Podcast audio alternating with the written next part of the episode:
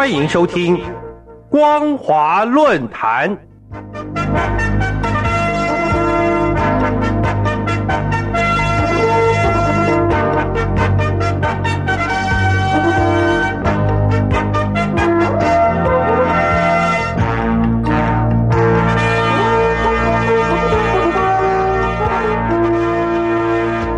各位听众朋友，大家好，欢迎收听本节的光华论坛，我是苏燕。我们今天要谈论的主题是中共双减教育政策与政治经济效应。自从二零一八年中共开始双减教育政策以来，虽然社会与境外合作机构还是存在观望，可是从二零二一年七月二十九号，教育部发布。关于进一步明确义务教育阶段校外培训学科类和非学科类范围的通知，明确体育、艺术以及技术教育等培训以外的其他学科都属于学科类，严格禁止校外培训。双减形式从此急剧改变。形式上，双减是为家长减轻资本或学生负担，例如同年的八月三号。上海市教育委员会印发《上海市中小学二零二一学年度课程计划及其说明的通知》，不仅明令将习近平思想纳入中小学必修课，该通知还规定，小学三四五年级的期末考试只限语文、数学两门学科，其他学科只进行考察，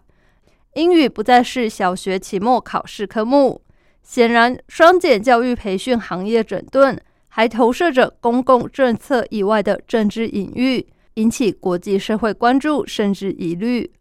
二零二一年三月，中共召开全国人大政协两会，全国政协委员、九三学社中央委员许进建议，应改革义务教育阶段由国家投资，全体学生必学英语的现状。英语等外语课程不再设为和语文或数学同等的主科，随即引起大陆教育界和社会广泛的关注与热议。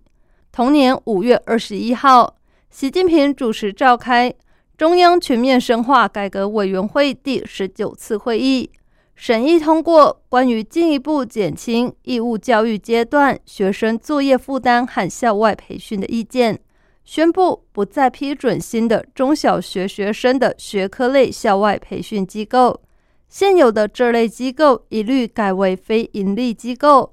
此类机构也一律不得上市融资，严禁资本化运作。六月十一号，习近平在青海调研指出，学校不能把学生课后时间全部推到社会上去。随后，教育部门就针对课外辅导机构教培行业严打。七月底，中共中央办公厅、国务院办公厅印发了关于进一步减轻义务教育阶段学生作业负担和校外培训负担的意见，指出坚决压减学科类校外培训，合理利用校内外资源，强化培训收费监管。可见。双减是中共中央紧抓的教育政策，会展现一定的方向性和力度。随着上海市中小学二零二一学年度课程计划及其说明的通知，上海新增将英语从小学期末考试科目剔除的试点城市，势必会引发其他城市跟进。同年八月八号，北京市教育委员会印发《北京市教育委员会》。关于近期检查校外培训机构发现问题的通报，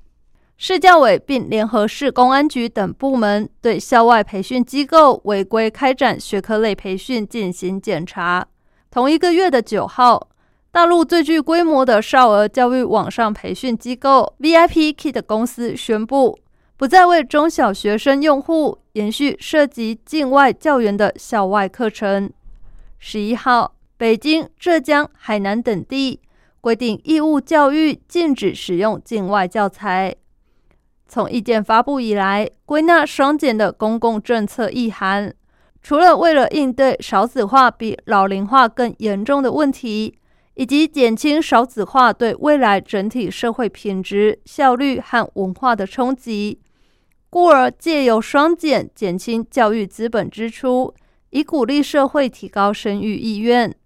再者，可以预见的是，校外培训业将面临新的局面。显然，官方监管重点已朝向教育行业的去产业化，转向非盈利性、公益性，做学校教育的有益补充。不仅意味这将是双减政策下对校外培训机构的定位，同时双减也在彰显教育行业。相对于校外培训机构的主导地位和主体性，概括看来，双减政策因为中共强制力介入整顿校外培训，将会彻底改变社会对双减的认识。不仅意味官方针对境外教育做出的相关规定，是中共中央控制境外对大陆民众影响的一项严厉举措。事实上，双减还将校外培训机构与黄、赌、毒非法出版并列为扫黄打非对象，而且严禁聘请境外人士提供校外培训。即使已经在境内的外籍教师，也要符合官方的相关规定。如果被认为有危害国家主权的言行者，将被解雇。要求校内有大陆籍学生的双语私校和国际学校。在课程规划上都必须遵守中共的国家课纲规定。纵观双减政治经济效应，给校外培训行业带来的绝不仅仅是股价变动，引发在美国、香港上市的相关大陆公司，像是新东方教育科技集团股票剧烈震荡，甚至是在大陆久负盛名的华尔街英语宣告破产问题。另一方面，更隐喻着。习近平强调技术层面自给自足的政治意愿，也就是要实现习近平所提出的经济内回圈和科技自主，既做到减少对外部世界的依赖，又进一步限制西方民主理念在大陆的影响力。然而，随着双减政策的实施，未来教育培训行业的发展存在着比较大的不确定性。培训的形态方式可能会发生变化，但只要培训需求没有减少，校外培训机构依然可能会隐藏踪迹，继续存在。意见对校外培训机构的影响究竟能达到什么程度，还有待观察。感谢您收听这节的光华论坛，我是苏燕。我们今天所谈论的主题是